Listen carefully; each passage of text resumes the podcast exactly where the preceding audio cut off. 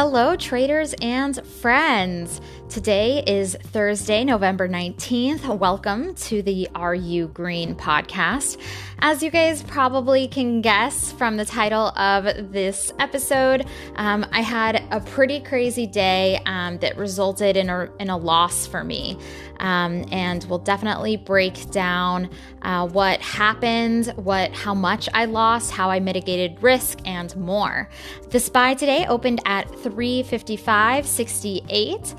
Um, and you know it was uh, opened it opened a little bit lower than the previous close 356 and during the day you know it, i thought for sure we were going to end red uh, for the spy but it's really rallied in the last few hours. Um, it's now at 357.93 so you never know um, what's going to happen towards the end of the market. The xlk technology sector it opened at 120.15 and it has been, you know, barely staying green all day. Um, right now, it is sitting at 121.47. So um, definitely up from closing yesterday, which was 120. Um, and, you know, the question everybody wants to know are you green?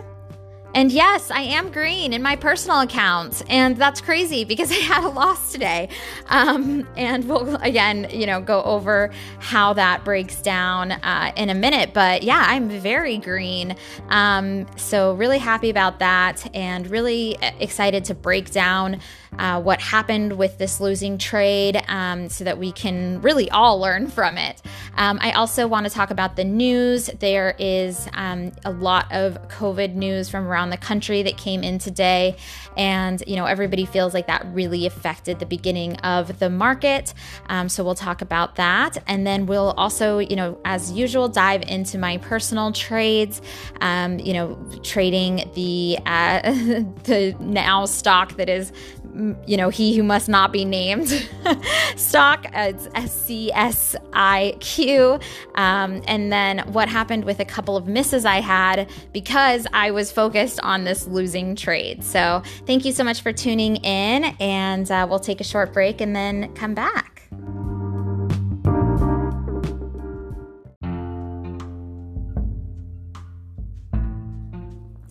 Today, the United States hit 250,000 COVID deaths. This news has uh, really shaken everyone today because country uh, because other countries are also surging with COVID, but the United States has really been hit the hardest. Um, so that's pretty crazy when you think about how advanced the United States is um, and you know how horribly we are handling this pandemic. So I'm sorry to those of you who have family out there um, who you know have had COVID or you know maybe passed away. Um, you know, I really hope that we can come together as a country after this and uh, and be stronger. So in the meantime, please be sure to wear your mask, um, you know, and socially distance, wash your hands, all of that those items. Um, New York, as I mentioned yesterday, was uh, planning on closing the schools down, and there were protests today. Um, it's actually really interesting because the gyms and the restaurants are still allowed to have limited capacity. I think it's like 25%, um, and yet they're closing down schools. So it's really unfair to the parents um, that, you know, they've chosen to keep these restaurants open but not allowed the schools. And in the end, it really hits the households the most because, you know, it allows, it, it distracts working moms who might be working from home um, and kind of, you know, puts people in a bind. So um, there were protests around that today. There's also news around the hotel industry. 70% of hotels could close within the next six months unless we have some type of stimulus package come through. This was crazy to hear. I used to be in the hotel industry. Um, it is, you know, I still love hotels, and uh, and I am just very fortunate that um, I changed career paths. But um, you know, I I do feel for for those still in the industry and um, you know, we'll just have to wait and see what happens. Um, I like, you know, what Burton Malkiel said today. For those of you who don't know him, he's like the one of the greatest investing minds of today. And he came out and said he is not going to predict the future with uh, what we have seen this year. Um, usually, you know, that people come to him for his in- investing advice and, you know, predictions. And he flat out said, I do not know. Um, I loved that he came out and said that. It was really interesting because just um, a couple days ago, I posted a, um, a quote on my Instagram. It's the most important three words in investing is I don't know. If someone doesn't say that to you, then they are lying. so, um, James Altucher said that. He's a trader and entrepreneur and um, really successful guy. Um, and so, you know, I just want to emphasize that. I love that you guys are listening to this podcast, but in this, you know, market, I'm happy to report to you guys that I don't know. Um, and on that note, we'll just dive right into my personal trades. Um, so, what happened this morning? First of all, I was watching NCLH. As I talked about yesterday, I really wanted to buy it at a uh, low price of 2025 that I had an order in. Um, but what happened this morning is it actually shot up right from the open. So, the open was around 2080 85 and then, you know, it never dropped. I didn't get a chance to get my buy in. So, you know, whatever, you got to just walk away from that one. Um, and then I got involved in Canadian Solar. So um, this had obviously this stock had a huge drop, and it's all about timing, you know? So I just really wanted to make sure that I didn't lose this, you know, ginormous move opportunity. Um, basically, you know, the stock opened at 39.49. Um, and, you know, there were a bunch of pivot points that I was thinking, you know, it was going to bounce at, which is 38.59. So I thought it would bounce there, and it just kept on going down and down and down and further. So um, it got to 37.66, and I thought, okay, I'm going to start, you know, I'm going to start a trade on this. Maybe it'll be a swing trade, maybe it'll be a day trade, but I'm going to, this is what my starting position, and I'm going to go really small in at the price point of 37.66. So, um, as you guys have heard, I did this again in another episode, but or another day. But basically, I bought a little bit more than I wanted to. Um, I had a couple orders in, and then they all kind of got filled before I could cancel. Um, so that was really frustrating. And the reason why I even got caught up in all of this is because after I put in my first buy order at 3766, I saw this like news that came out basically saying that, you know, the solars we're going to have to pay more taxes. I don't know, you know, but I know that it was negative news, obviously, because the stock kept on dropping. Um, at that point, I sold um, a little bit off at 3666 to take a one point loss. Um, so that allowed me to, you know, lower the size of what I was holding, um, so I could be more intentional about the trade and, you know, and, and just take that loss in stride. And obviously, I thought that, you know, it would go back up and the loss would just be eaten up by the gain, right? Wouldn't that be nice? Um, but no, it continued to drop and drop. So what I did at that point is I looked at the, you know, the chart, the 90 day. Um, I think that, you know, 90 days is a really great period um, for you to get a sense of, you know, the way that a stock is moving. So that's my favorite time period on the chart. I have a few 90 day views. I've got 90 day and with five minute candles. I've got 90 day with hour candles. So lots of those, um, you know, that is, that's really my bread and butter of and really feeds in well to my strategy. So, when I looked at the 90 day, um, what really stuck out to me was November 4th. So, I wanted to take, you know, dive in deeper. The reason why I always look at these past patterns is because the stock market um, does oftentimes repeat the patterns, um, you know, for a, a, a ticker. So, you know, for one of the stock names. Um, we call them tickers. I don't know if I've ever explained that, so sorry if that was lost, but the ticker is like CSIQ, and that's like the name of the stock. Okay, anyways, so. I took a look at the charts. Um, I looked specifically at November 4th because um, there was a drop off the open. What was fascinating to me is that I calculated, you know, how far that uh, candle dropped from the open. Um, I actually did this focusing on the 90 day, 10 minute view. Um, and so I had 10 minute candles. Um, and then from that point, I, you know, calculated how far that drop was. And then I wanted to see how far the drop was today. They are both negative 2.7. I thought that was crazy. Like I can't even make this up. Like those the drops ex- were identical from this, you know, from the open. So, um, you know, then I looked at the second red candle um, and looked at that amount of the drop, and then there was a bounce. Um, and same with November fourth only in November 4th, the you know the stock had a much larger bounce and was continuing to grow up a few candles. So you know that's what I was originally looking for um, when I you know was really focusing on this um, because it hit that bottom of 30. It looks like it's 35.42, um, which again was the same movement as November 4th. And then, you know, when it started to um, hit the the second candle, the second red candle, um, I was, you know, still like, okay, and this is going to bounce and it's going to be great, just like November 4th, okay? So, what happened next? It did not bounce like November 4th. so, unfortunately, I just got like one green small movement up to 3662, and then it was like, down again and just going completely sideways. Um, it was really painful. I drew a line that was like my unofficial stop loss. So that was at 35, 37. Um, the way that I did this is I placed it just a little under the low of the day. Um, and I thought, like, that's, I already know I'm wrong on this trade, but that's where, like, I'm just going to be all out.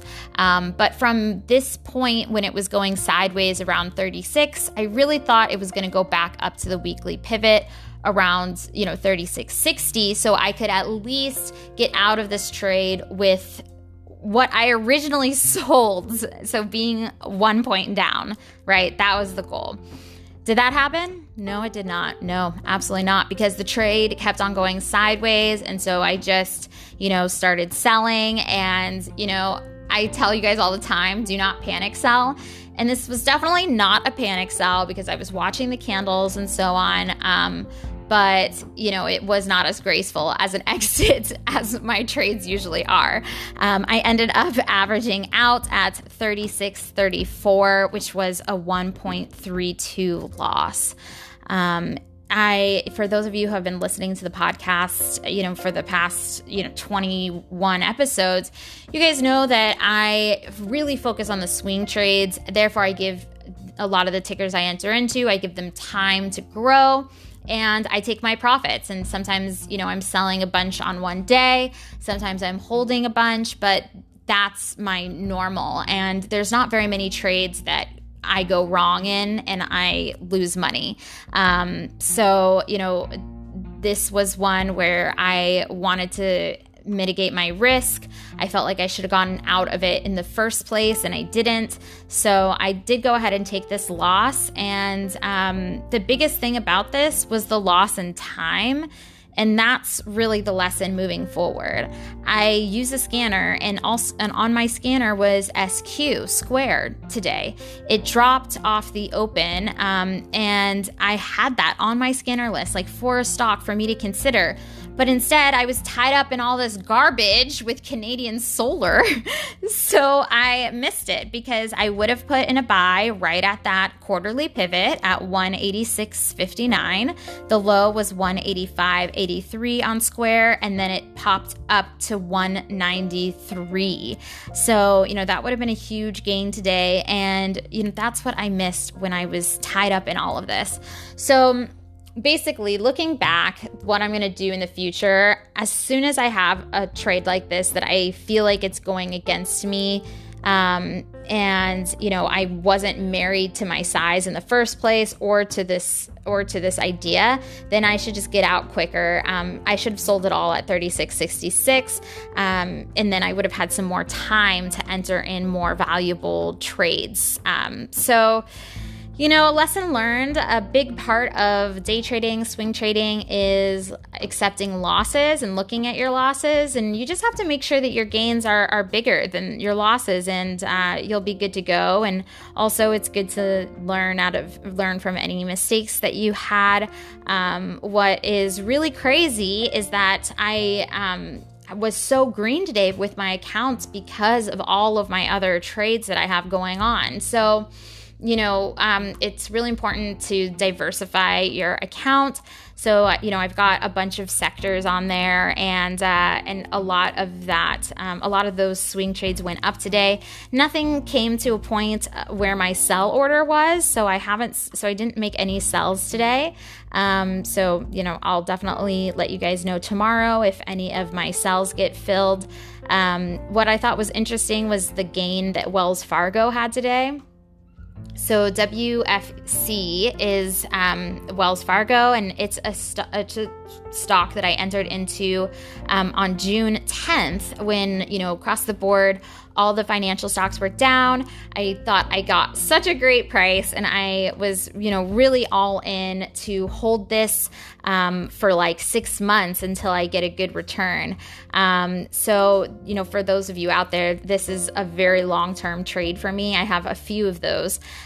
Um, and, you know, because Wells Fargo was up a little bit today, that did obviously raise um, my account uh, really far into the green.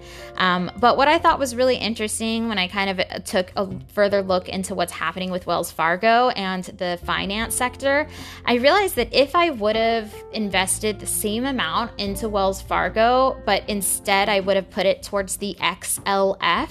So that is the finance, um, like S&P 5500 like segmented one. So, you know how we do the XLK today for um, XLK every day. I look at that for um, the tech stocks.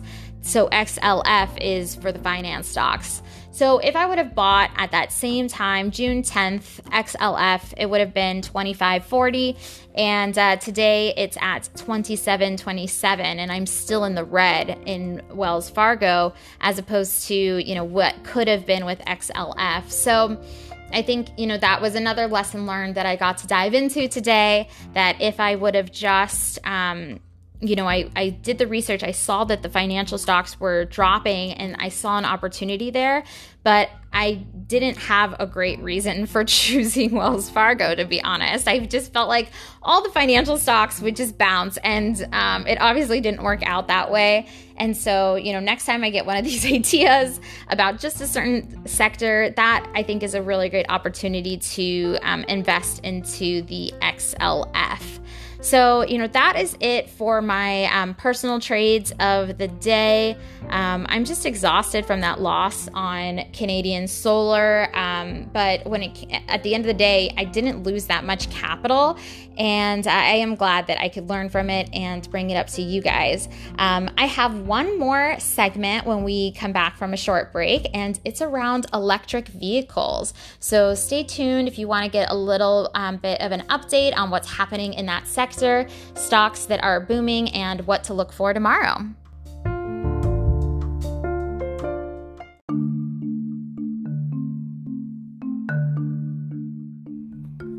Let's continue our drive down the road to the S&P 500. Tesla today, as always, was such a fascinating stock to watch. Um, I love day trading and swing trading this stock. Um, the volatility is great. It's moving all over the place. Um, it always has decent volume and uh, really great returns. Um, this morning, we did see the stock shoot up to a high of 508 861. Some people thought that this was indicating a breakout and that, you know, the stock would continue to soar, maybe even to the 528 range. Um, it did not. It, you know, kind, kind of floated around the weekly pivot at 497 today. Um, if you are in Tesla for the long term, you have nothing to fear. The stock this year is up 502%. So that's huge. But in the electrical electric vehicle segment, there's even more successful tickers. So NIO is up more than a thousand percent for the year. Um, so, you know, Tesla's growth is definitely um, being seen across the industry. And it also has opened up the doors for other people to, um, you know, really get into electric vehicles. Um, and that's why I really want to talk about GM today. Um, really quick back to the electric. I, there's a few, if you really want to stay in tuned and make a watch list for um, this segment, I would obviously look at Tesla, TSLA, neo NIO, XPEV, LI Auto. I love trading LI. FSR, which is Fisker, another great electric vehicle ticker to trade, and a kind of new one that I think might, um, you know, prove exciting in the future is. FDVRV. Um, I'm sorry, FDVRF. Um, so it's a technology for electric cars. Um, but looking at what is happening with GM presents an opportunity for a long term investor. Um, basically, what's happening is GM not only did they report really great earnings last quarter, but they are working on an electric vehicle line of their own. They've kind of dabbled in it in the past, but um, they're making it a priority. And by 2025, 60% of their inventory um, or the cars that they produce will be electric. So that's definitely um, you know a, a good uh, goal for 2025. Um, and this is a stock that I think you know for somebody looking to hold a stock for years and years and years, I would look at buying GM pretty soon. Um, I'm not gonna lie, I'm not even a car person, and that electric Hummer looks freaking awesome. Trucks are the most bought auto vehicle in the United States. So if you can come out with an electric truck, I, I mean, the potential is endless. Um, so, you know, GM is definitely a stock that I'm going to be suggesting to my family to look at buying. And um, I did want to kind of take a look at the levels so that, you know, you're not buying at the highest point. Um, so, you know, again, I'm not licensed to give you advice, um, but, you know, so you got to make your own plan and take it at your own risk. Um, but I am going to be watching for GM to fall at least down to the 40 uh, $50 range. It's right now at 43. Um, and once it falls to that range, I might even wait until the quarterly pivot at 38.77. You know, that I think is a really great price point. And um, and again, I'm going to be telling my dad to buy some at that price um, and then, you know, continue to hold that for the next few years. Um, so thank you guys so much for listening to this extra segment about electric vehicles.